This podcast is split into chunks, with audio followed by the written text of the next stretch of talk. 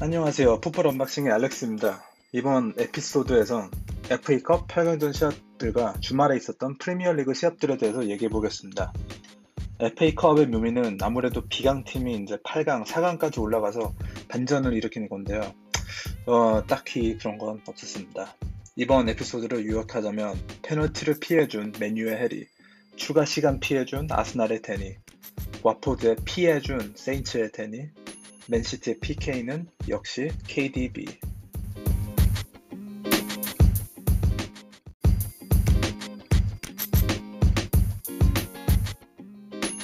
자, 첫 번째는 노리치 대 맨유전입니다. 결과는 맨유의 승이었고요. 대부분이 예상한 결과였지만 그 과정은 생각보다 순탄하지 않았습니다. 최근에 계약 연장을 한 오디온 이갈로가 어, 51분에 이제 페널티 박스 안에서 위로 바운스하는 공을 재치 있게 발 바깥쪽으로 이제 넣었습니다. 이갈로는 4게임을 시작해서 4게임 다 골을 넣은 거죠. 100%골 득점률이네요. 노리치는 이에 포기하지 않고 75분에 어, 토드 캔트웰이 장거리 슛으로 이제 동점을 만들어냈습니다. 이제 89분에 노리치 클로, 노리치의 클로제가 어, 레드카드를 받고 게임은 연장전으로 들어갔죠. 10명의 노리치는 어떻게든 버텨보려고 했고 결국 게임은 이제 페널티로 가는 듯 했으나 맨유의 센터백 해리 맥과이어가 118분에 골을 넣어서 맨유는 4강으로 올라갔습니다. 노리치 팬들은 시합이 페널티로 가기를 원했겠죠. 노리치엔 페널티 스페셜리스트 팀 크룰이 어, 수문장으로 있으니까. 그리고 좀 아주 오래전 같지만 FA컵 전 라운드에서 정확히 어, 3월 4일이었죠. 노리치는 토트넘을 펜, 어, 페널티로 탈락시켜버립니다. 크룰은 이제 토트넘 선수들이 공을 어느 방향으로 찰지 예전에 이제 게임 전에 공부를 해 와서 예상 방향을 이제 경기 당시에 물병에 손으로 써놓은 것이 카메라에 포착됐죠. 결국 다섯 개의 페널티킥 중 세 개는 방향을 맞췄습니다. 어떻게든 끝까지 버틸려는 노리치 선수들과 팬들에겐 맥과이어의 골이 아마 치명타, 치명타로 느껴졌을 것 같네요. 프리미어 리그도 잘 안 되는 상황에 FA컵이라도 한 라운드 한 라운드 더 진출을 하면 그래도 좀 좋은 기운을 불어넣었을 것 같은데요. 뭐 이젠 리그 살아남는 거에만 포커스를 할 수 있다고는 하지만 사실 현재 상황에서 몸, 강등을 모면하기에 또 좀 너무 어려울 것 같습니다. 맨유의 이번 경기 활약은 리그 경기들에 비해 그렇게 눈에 띄진 않았습니다. 뭐 라인업도 어, 주 전력보다는 약간 B팀이 어, 출전을 해서 그렇고요. 그래도 이제 팀 라인업이 거의 다 바뀌었다고는 하나 그래도 노리치를 고전할 정도는 아니었던 것 같은데요.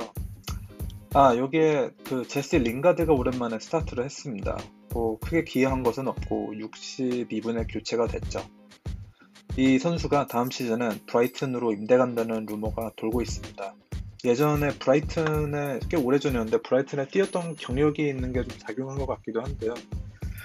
참 2년 전만 해도 영국 대표팀에서 활약한 친구가 이젠 브라이튼으로 임대라니 불과 2년 만에 축구에서 2년이라는 시간은 참 길다라는 생각이 드네요. 이렇게 이렇게 잘했던 선수가 이렇게 내려오다니. 자, 그럼 바로 다음 게임으로 넘어가겠습니다. 레스터 첼시전은 첼시의 1대0 승리로 레스터가 탈락했습니다. 경기 자체는 수준이 그렇게 좋지는 않았어요. 딱히 눈에 띄는 플레이도 없었고 양쪽 다 공을 좀 미숙한 컨트롤을 보여줬고 쉽게 내주었고 람파드는 후 인터뷰에서 가능하다면 후반 시작 전에 9명을 교체하고 싶었다라고도 했습니다. 그만큼 전반의 활약이 별로였다라는 건데 람파드가 후반에 투입한 교체 선수들 코바치치, 어, 아치피리퀘타, 바클리가 이제 시합의 흐름을 좀 바꿨어요. 골은 바클리가 넣었고요. 람파드는 락다운 후 첫 경기였던 애스턴 빌라에서도 교체를 투입해서 게임을 흐, 게임의 흐름을 바꾸는 데 성공했는데요. 생각해보니 그때도 교체가 첫 골을 넣었네요. 그때는 이제 풀리식이었죠. 그리고 이제 상으로 람파드가 다음 경기인 맨시티전에서 어, 풀리식을 이제 스타팅 멤버 라인업에 넣었고 그 경기에서도 이제 첼시의 첫 골을 넣었죠.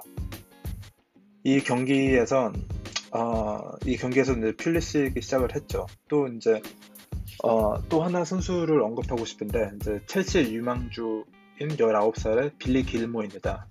이 친구가 시작을 했는데요. 어, 어떤 분들은 기억하실 수도 있겠지만 이 친구는 첼시가 리버풀을 FA컵 다섯 번째 라운드 리버풀을 탈락시킨 게임에서 눈부신 활약을 했습니다. 중앙 지역을 뭐 거의 자기 걸로 만들고 특히 파비뉴가 엄청 애를 먹었죠. 시합이 끝나고 전 첼시 선수 파브레가스가 이제 트위터로 극찬을 했었습니다. 하지만 역시 좀 경험이 부족해서인지 이번 게임에서는 처음부터 좀 뭔가 좀 부족한 모습을 보였고 하여튼 골도 좀 아니 공도 좀 쉽게 어, 내줘버렸고 여하튼 이런 모습 때문인지 이제 람파드가 하프타임에 교체를 했습니다. 세 명을 동시에 바꾼다는 건 이제 시합 내큰 변화를 주겠다는 건데요. 이런 결정은 리스크가 따르죠. 도제 선수들이 워낙 빨리 시합 적응을 해야 하니까. 그런데 결과적으로 어, 승을 잃었고 그것도 이제 바클리가 골을 넣었고 람파드의 능력을 또 한 번 입증시켜준 시합이 된 것 같네요.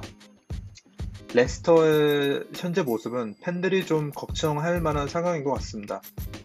시즌 초중반에 보여줬던 위력적이고 이제 조직적인 플레이는 이제 온데간데 없고 거의 모든 면에서 지금 어, 좀 많이 하락한 상황인 것 같아요. 제이미 바디는 지금 골 득점으로는 리그 탑이긴 하지만 몇 달 전부터 이제 활력이 눈에 띄게 떨어졌죠. 락다운 전 빌라를 상대로 이제 두 골을 넣었지만 이 게임 전에 이제 10게임 연속으로 골을 못 넣었습니다. 첼시전 게임에서도 이제 공격이 약해 어, 보였고요. 이제 바디가 골을 못 넣으니까 레스터 전체가 골을 못 넣고 기존 계획이 잘 안 되면은 다른 전략으로 전환을 해야 하는데 그런 대체하는 전략이 없는 것 같아요. 지금 레스터 시티한테. 맨유로 간 맥과이어의 빈자리를 메꾸고도 남을 정도라 라는 극찬을 초반에 받았던 소윤추도 모습이 좀 별로였습니다. 초반에는 어, 시즌 초반에는 어, 에번스와 좋은 합을 이뤘으나 어느새 실점도 많이 허용하기 시작했고 이번 시합의 바클리의 골은 사실 수비수들의 실수가 어, 주요 어, 요소였죠. 한때는 리그 1위도 노려볼만 하다라고 했으나 지금으로 봐선 탑 4위 안에만 들어도 어, thank you very 감사인 것 같습니다. 지금 브랜든 로저스는 본인 자리를 지키기 위해서 싸워야 하는 상황이 빨리 올 수도 있어요. 5위인 울버햄튼과는 이제 4점차밖에 안 됩니다. 한 게임으로 이게 확 바뀔 수가 있는 상황이죠. 거기에 맨유와는 이제 6점 어, 차이니까 어떻게 보면 탑 6위로 떨어지는 것도 무리는 아닙니다. 아마 시즌 마지막 경기인 맨유전에서 아주 많은 게 결정된 것 같아요. 참 이건 소설로 쓰려고 해도 뭐 이렇게 긴장감 줄 수 있는 거는 어, 안될 것 같습니다. 자, 그러면 이 결과로 FA컵 4강에서 첼시는 맨유와 붙습니다.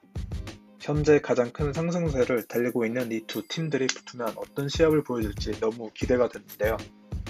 지금까지 봐선 맨유가 왠지 살짝 앞서고 있다는 생각이 듭니다. 제가 맨유 팬이긴 하지만 맨유 그 이유가 맨유 수비가 첼시보다 약간 더 탄탄하기 때문입니다.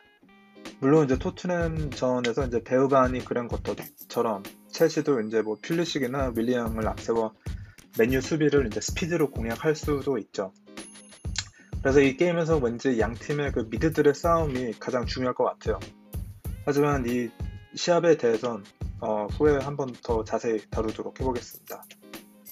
양 팀 다 지금 트로피를 절실히 원하는 상황일 테니 왠지 전력을 다해서 어, FA컵 어, 파이널까지 가도록 할 것 같습니다.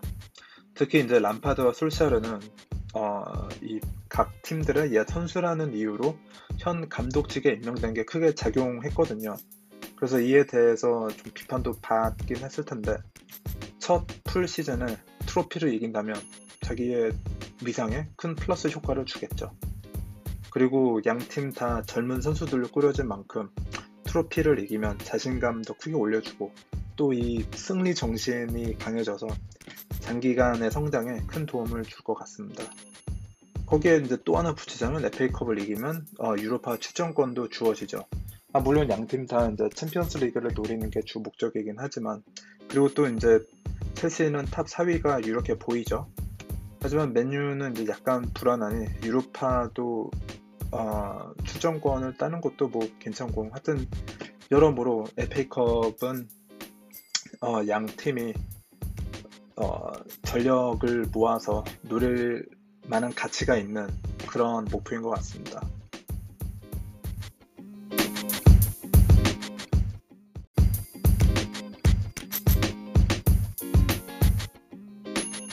자, 뉴캐슬 대 맨시티.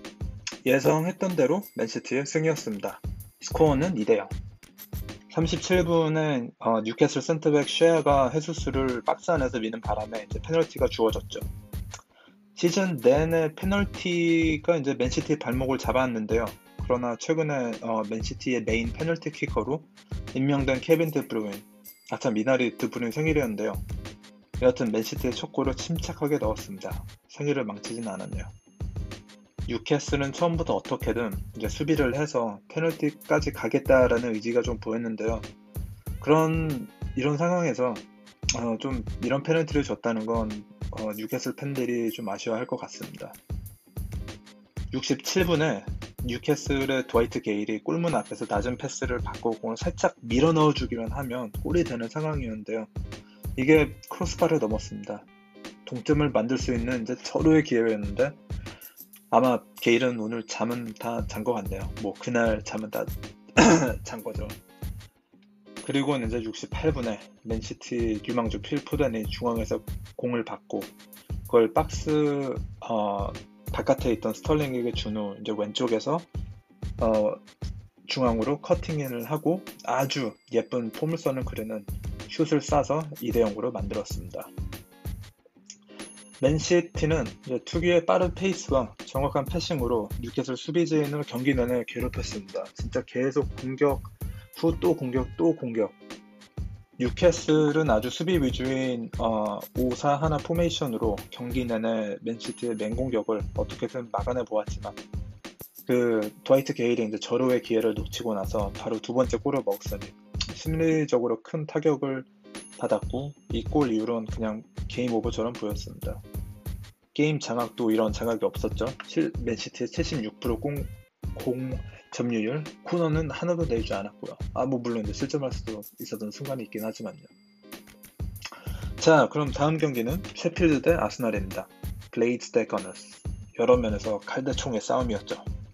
딱히 또 네, 이것도 그렇게 재밌는 시합은 아니었습니다. 서로 실수들을 많이 범하고 셰필드는 리그 재개 후 첫 골을 이 시합에서 넣었죠. 아스날 수비진의 약한 모습은 여기에서도 이어져 갔습니다. 다음 시즌에는 프랑스 리그 팀에 있는 상 에티엔에 있는 센터백 윌리엄 살리바가 이제 조인하기로 되어 있는데요. 벌써부터 많은 관심을 받고 있습니다. 그런데 이 19살 선수가 아스날 수비진을 오자마자 확 바꾸기에는 되게 어려울 것 같고 오히려 이런 기대감이 선수에게 독이 될 수 있죠. 특히 센터백 포지션이란 것은 이제 경력과 그런 전체적인 존재감이 강한 선수가 필요한 포지션인데요. 이런 경력과 리더십을 팀에 주기 위해 아스날이 최근에 다비드 루이즈와 재계약한 걸로 알고 있습니다. 팬들에게는 아마 그렇게 반가운 소식은 아닐 수도 있지만 언론에 보도된 바로는 아테타가 특히 루이즈의 이런 리더십 성격이나 팀 내에 주는 전체적인 그런 영향 등등을 높게 여겨가지고 재계약에 지지를 했다고 합니다. 그리고 사실 구단 입장에선 코로나 때문에 이제 돈도 별로 없는 상황이어서 루이즈와 재계약하는 게 다른 선수를 데려오는 것보다 어, 돈이 좀 덜 드는 옵션이었을 겁니다. 네, 경기는 2대1로 아스날이 승리했고요. 레알 마드리드에서 온 임대 선수 데니 세바이오스가 승리골을 넣었습니다. 세바이오스가 이제 아스날 선수로는 이게 두 번째 골이었습니다. 아스날이 이번 시즌 야심차게 어, 1,050억 원 정도인가요? 그 어, 아스날 입장으로서는 꽤큰 이적료죠. 이런 이적료를 내고 데리고 온 아이버리 코스트 선수 니콜라 페페는 이번 경기에서 뭐 좋은 모습을 보여줬습니다. 라카제트하고도 이제 괜찮은 합을 이뤘고 좀 위력적인 슈팅도 보여줬고 아직 리그에선 다섯 골밖에 못 넣었지만 그래도 시간이 갈수록 좀 나아지고 있는 모습이 보입니다. 그리고 또 뭐 이전 이번 시즌은 팀 전체가 활약을 다 못했으니까 니콜라 페페 입장에서는 그냥 이번 시즌은 적응 기간이다라고 생각하고 다음 시즌을 위해서 이제 준비하고 더 좋은 아스날 팬들은 더 좋은 모습을 기대하셔도 괜찮을 것 같아요. 이제 아스날 같은 경우는 다음 FA컵 다음 라운드에 맨시티하고 붙습니다. 또 붙네요. 맨시티는 아마 세 팀 중 아스날을 가장 원했겠죠. 과연 이 경기에선 아르테타가 어떻게 전술을 바꿔 나올지 기대해 봅니다. 이제 루이즈가 또 나와서 또 실수하는 건 아닌가 하네요. 아니 뭐 그때 이제 실수를 깔끔하게 만회할 수도 있고요.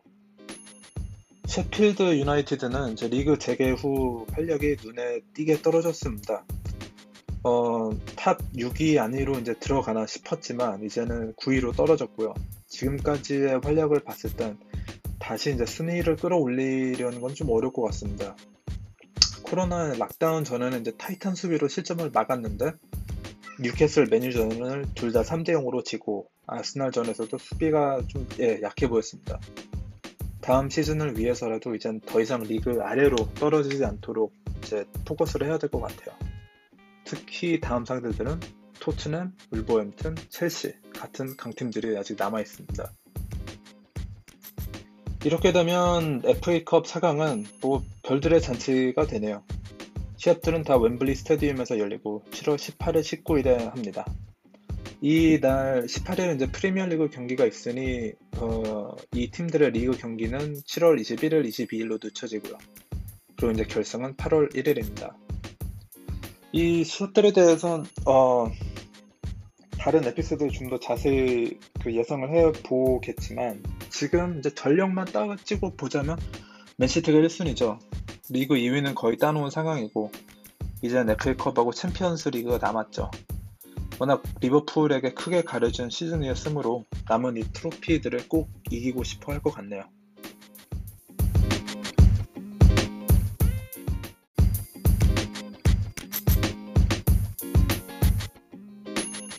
자, FA컵 경기들도 있었지만 프리미어리그 경기들도 있었습니다. 프리미어리그에선 에스턴 빌라 대 올버햄튼이 있었습니다. 올버햄튼은 리그 재개 후 3전 3승이라는 아주 좋은 모습을 계속 보여주고 있고요. 강등을 모면하려면 어, 빌라는 뭐 아직 승을 못 올렸습니다. 다음 상대들 중 리버풀, 맨유, 에버튼 그리고 아스날이 포함되어 있는데요. 빌라 팬들에겐 좀 네, 어, 걱정입니다. 어떻게든 이제 재개 후 리그 재개 후 셰필드하고 뉴캐슬 같은 상대를 이기고 첼시하고 울버햄튼 같은 상대는 이제 무승부를 이뤘어야 했는데 근데 이게 빌라의 지금 가장 큰 문제는 골입니다. 지금 어디서 골이 나올지가 안 보여요.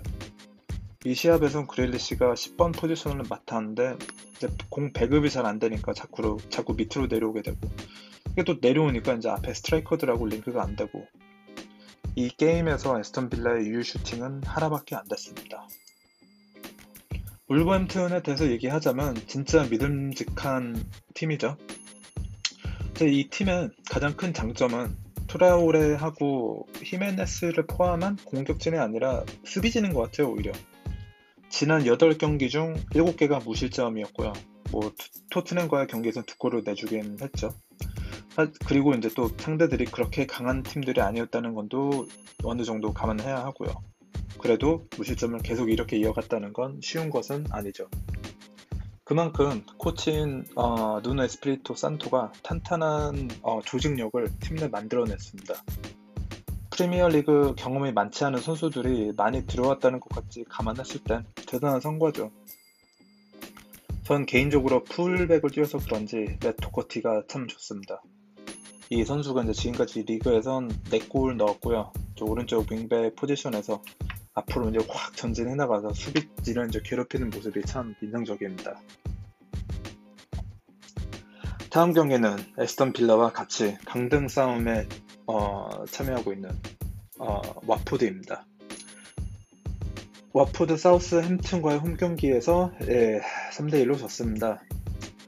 또 재밌는 건 와포드는 어, 한 골도 못 넣었다는 거죠.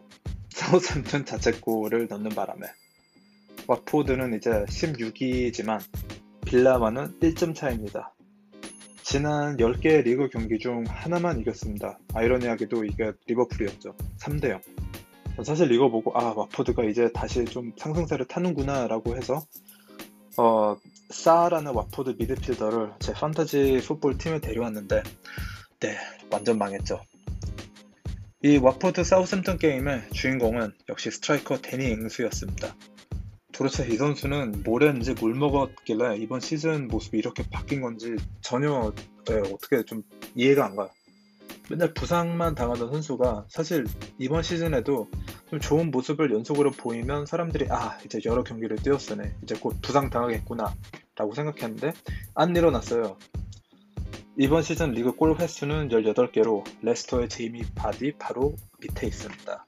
바디는 19, 바디는 19개. 바디의 부진을 생각했을 땐 1위를 쟁취하는 것도 무리는 아닐 것 같아요. 만약 그런다면 진짜 올해 하이라이트 중 하나일 것 같습니다. 특히 지난해 사우스햄튼이 레스터에게 9대 0으로 깨졌을 때는 사우스햄튼의 이제 강등도 사람들이 심각하게 얘기를 했었는데 이제는 뭐 골든 부츠를 이길 수 있는 선수가 있다니 참 대단합니다. 이걸로 오늘 에피소드 마치겠습니다. 재밌게 들으셨길 바랍니다. FA컵 경기들을 다루느라 좀 긴 에피소드가 됐는데요. 어, 그래도 그만큼 재미, 의미 있던 경기였던 어, 만큼 다루는 게 어, 중요했다고 생각을 합니다. 다음에도 재밌는 프리미어 리그 뉴스를 전해드리겠습니다. 감사합니다.